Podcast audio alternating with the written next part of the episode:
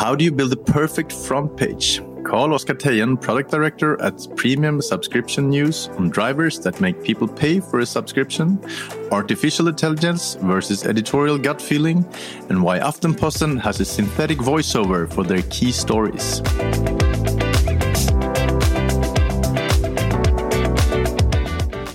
So, Carl when you and your team started working with Aftenposten, what was the main problem you needed to solve?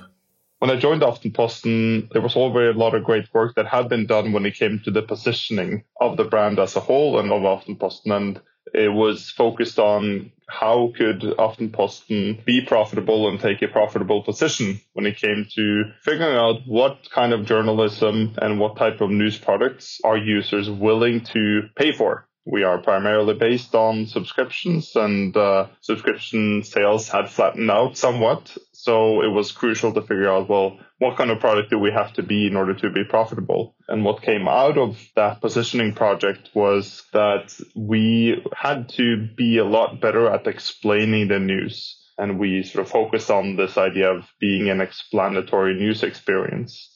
Uh, you weren't at the time. Did this really change the editorial approach, your knowledge? Yeah, so we, um, you could say that Aftenposten to some extent has that position already and that it is focused on kind of explaining what's going on. It is uh, covering a lot of topics that are kind of something you would associate with Aftenposten for you know a long time. But what was different was that we wanted to be a lot clearer about how we were different from other news destinations. And it was not just about the journalism and being better at explaining what's going on and making that accessible, but it is also about having a digital experience around that that made it clear to users that you can come here for explanation, insight, in-depth analysis, rather than just coming here to get updated on the news. So we wanted to figure out a way of sort of creating a better overview of what's going on for the users, helping them dig deeper into topics that they were interested in, and at the same time, not sort of be too complicated for people. And a lot of the work that we've been doing since I joined has been about both from the newsroom side of things and from the product side of things, figure out how can we be both insightful and accessible? How can we be sort of in depth but also be snackable as a product. Yeah, this might be a broad question, but how scientific are you when you do things like that? Is it all based on data or is it gut feeling? Uh, explain. When we looked at this problem as a whole, we wanted to start out by figuring out who are we actually addressing when we say our users and what our users need and want.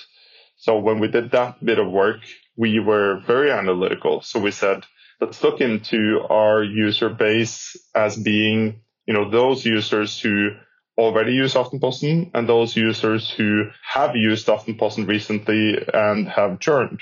There's many of those, right? There's, yeah. um, there's um, a lot of people who try out Aftenposten over the course of a year, but then decide that it's not worth their money. So we wanted to focus on that group.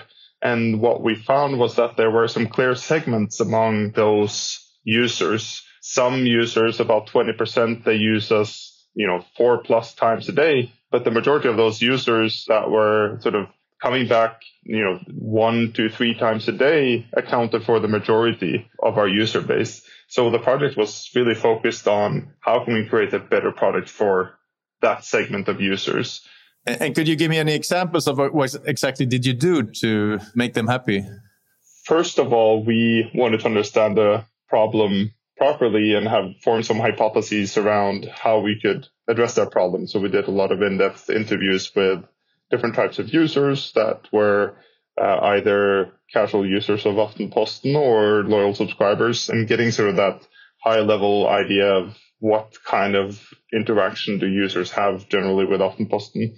But beyond that, we wanted to form some hypotheses around how we could deliver an experience that was both sort of insightful, but also really accessible and easy to use.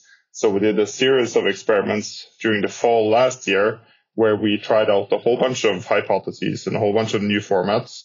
An interesting thing about those tests were not just that we tried out new concepts and that we were creative around what a front page should be and how you use that front page, but it was really about how we analyze the results of those tests so what we did was that we segmented the analysis of those tests to get an understanding of did we deliver a good product for the casual users? Did we deliver a better product for the daily briefers? Or was this mainly something that was popular among super users? And, and that kind of segmented analysis of experiment results as well was really interesting because it helps us highlight not just are we solving a problem, but who are we solving a problem for with these new concepts.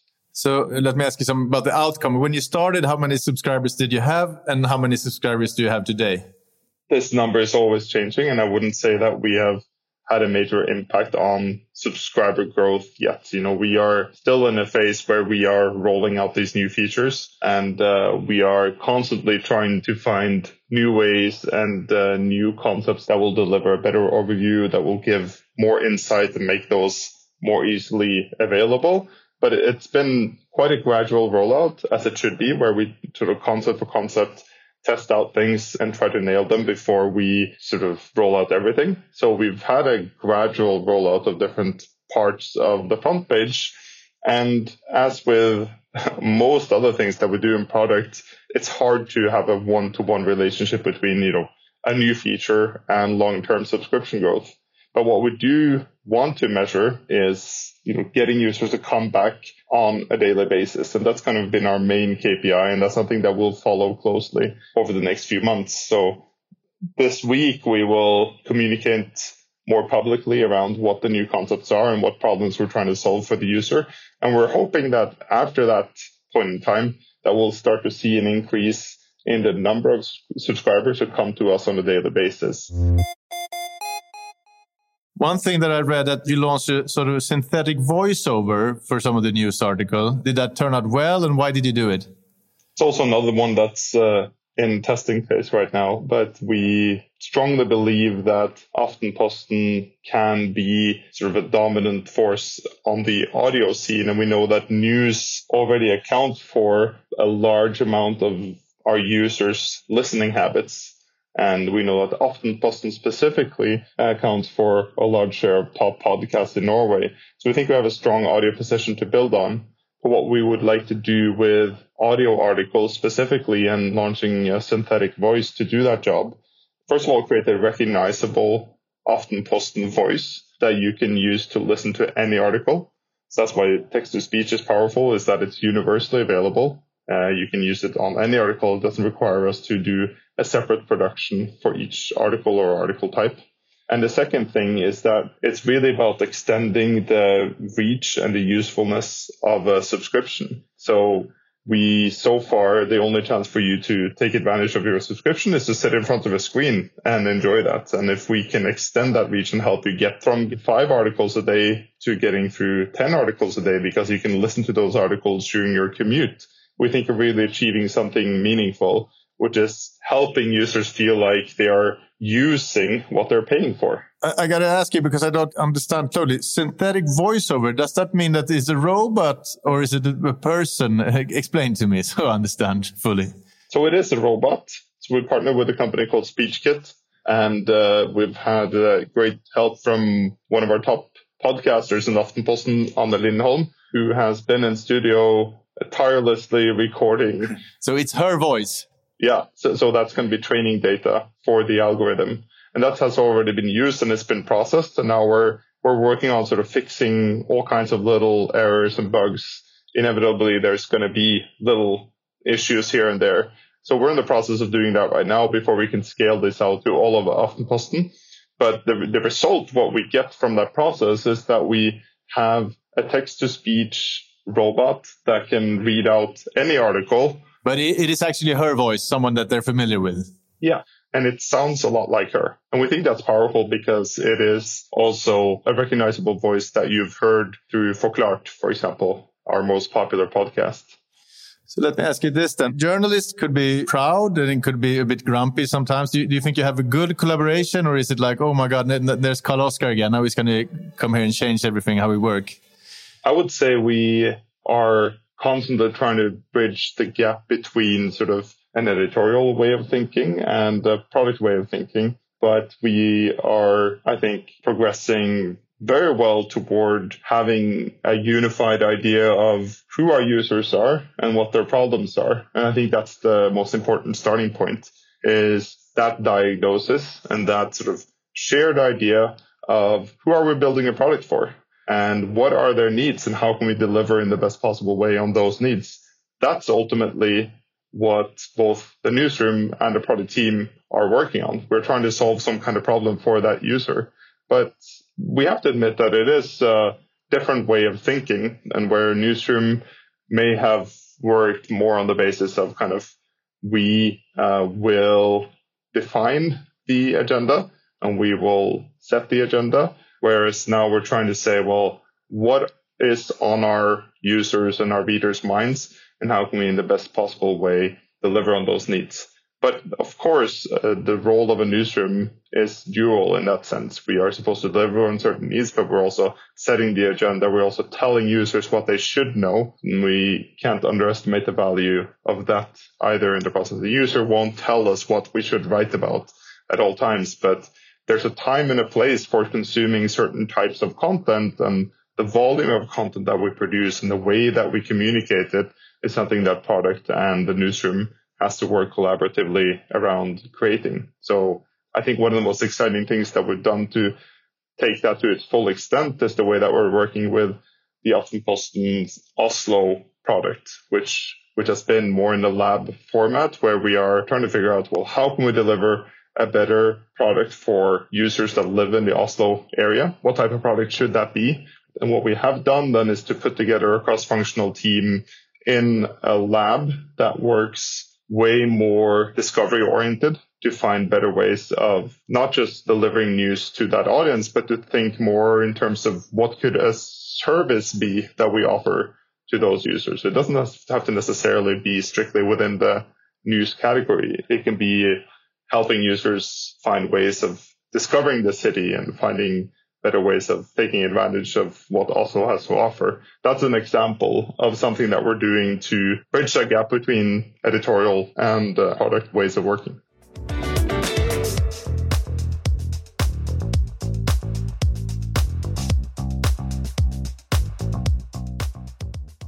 I'm interested in that AI contra uh, maybe journalist gut feeling. If you look at the starting page at Aftenposten right now and the order of the article, so to speak, how much is decided by the journalists and how much is decided by artificial intelligence right now? I would say the vast majority is based on editorial decisions straight up, just placing articles in a certain order on the front page. And then we have parts of the front page that are based on a combination of editorial signals and engagement with that article and when it was published, which accounts for a smaller part of, of the front page, but it is there kind of below the top five, six articles that have been editorially put there on top of the front page. We have uh, a section of articles that is ranked based on other criteria. But I think we have to be a lot bolder with the way that we set up that algorithm right now. It is set up to roughly reflect how we would normally operate and how we would normally rank that content if it was fully manual. So it's meant to be a reflection of that. But if we. Where would you like it to be? I think the real problem that we're seeing in the world today is that people form very different ideas about what is important and what's not important. And they read different articles. They have very different habits. So if we're going to try to solve that problem and if we're going to try to help users at least get a similar idea of what the top three stories of today are, we will have to use some degree of tailoring and personalization of the product in order to solve that problem. So rather than being the problem in itself, I think that's going to be part of the solution to people having different ideas of what the top stories so that they are. Because at the end of the day, if you visit often Aftenposten once a week, or if you visit it 10 times a day, you will have a vastly different idea of what's going on in the world. So we want to try to help solve that problem by enabling users to get a similar idea of what's going on and what's important, regardless of how often they visit. This was one of my questions. Is it possible to make a differentiated product for subscribers so you get a different starting page? Yeah, we already serve subscribers with a different product than what we serve non-subscribers today. And the reason for doing that is that non-subscribers should see more of the content that tends to convert subscribers. But but I mean, even within the subscribers, can you make different starting pages for them as well? Like this is Lisa, she comes here every second hour, and this is Hans, he gets here every third day. Do you have different starting pages for them as well? Yeah, so they're they're not entirely different front pages, and all users will see the top five stories of the day. Uh, but what we do have the opportunity to do is that users that visit us very frequently, that have read a lot of our articles, will see that those articles that they have already read will be swapped for articles that they haven't read. That happens for certain categories of news articles. So, so say sort of less news heavy type of articles. Let's say it's an uh, article about travel or about uh, different forms of workouts or those types of things. Will typically the lighter type of news, we will then replace those articles with newer articles for those subscribers. So that's something that we do already, but I think we have to do that much more actively. And we're looking now into a way of ranking content based on when you were here last time. And the question is, how can we help ensure that regardless of how often you visit, you will see the most important and best stories of the day. The reason why I'm positive about algorithms playing a part in helping solve these types of problems is that we have something truly unique with the way that we rank our content in the Schibsted newsrooms, which is that we have this metadata called news value. If you run Facebook or you run a YouTube ranking algorithm, you don't have editorial decisions or editorial data as part of your algorithm, and we have that. So what we can do with that is not only rank content based on what we think from an editorial perspective is valuable, but we can also optimize for something other than engagement maximization. Seems like you come a long way with this. Do, do you share knowledge with all the news media within Schibsted then? Or, I mean, how does it work? So we do a lot of sharing within Schibsted, and that's kind of part of the culture in news media is that we rarely see ourselves as competitors. And when it comes to these things, we have a lot of shared infrastructure. We, what I said about the algorithms, for example, is based on some, what we call Curate, which is a tool that is used among many newsrooms in Schibsted. So it's natural for us to share best practice there and even share new discoveries when it comes to calibration of algorithms and those types of things. So we do a lot of that already. And uh, when it comes to specific concepts and ideas and ways of creating a better and more sticky news product, we also have a lot of product demos and sharing of that sort. I represent premium subscription news in this context. So our product organization spans across Svenska Dagbladet, Aftenposten, and Omni, and uh, Stavanger Aftenblad, Bergens Tidende, and the, the regional newspapers. So we have a lot in common when it comes to our business model and the sort of the long-term bet we're making on on creating a habit among users. And that model and that sort of general alignment on the things that we measure means that we can collaborate a lot around concepts and ideas and uh, ways of solving problems for users that make our collaboration even closer and more meaningful. So we are doing a lot of things specifically in the subscription domain to do that.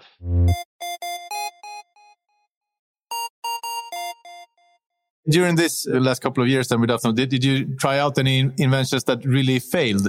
We've tried a few different things that have uh, failed. The last thing that comes to mind is something we killed right on the Aftenposten front page. It's uh, try to deliver Oslo content in a meaningful way using a a box on the front page. And we, we thought that, well, at least the users who are interested in Oslo will now find this content more easily. And we tried personalizing on that in a few different ways. And we thought, well, solving personalization based on geo data should be relatively easy, right? You should be able to engage an audience that lives in Oslo by just showing them more Oslo content in that box on the front page.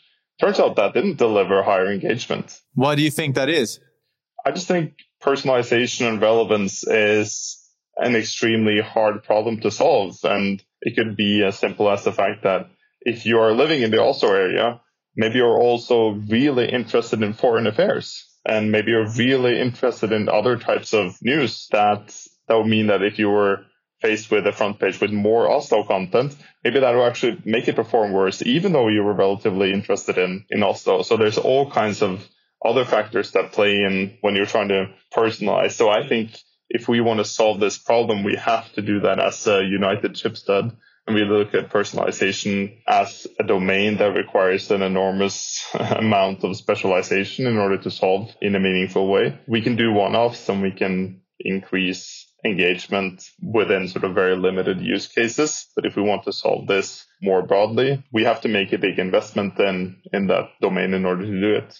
But that's nice. I mean, that's the way it should work. You throw stuff at the wall and some stick and some won't yeah, and the fact that you kill some things or kill some experiments is a is a good thing. But it's hard to kill your darlings. Yeah. Great, Carl-Oskar. Thank you so much. Uh, it was very interesting to talk to you. Thank you for coming to Schibsted Talks. Well, thanks for a lot of great and hard questions. This podcast was brought to you by Schibsted Employee Branding Team. My name is Hugo Renberg and producer was Jens Back.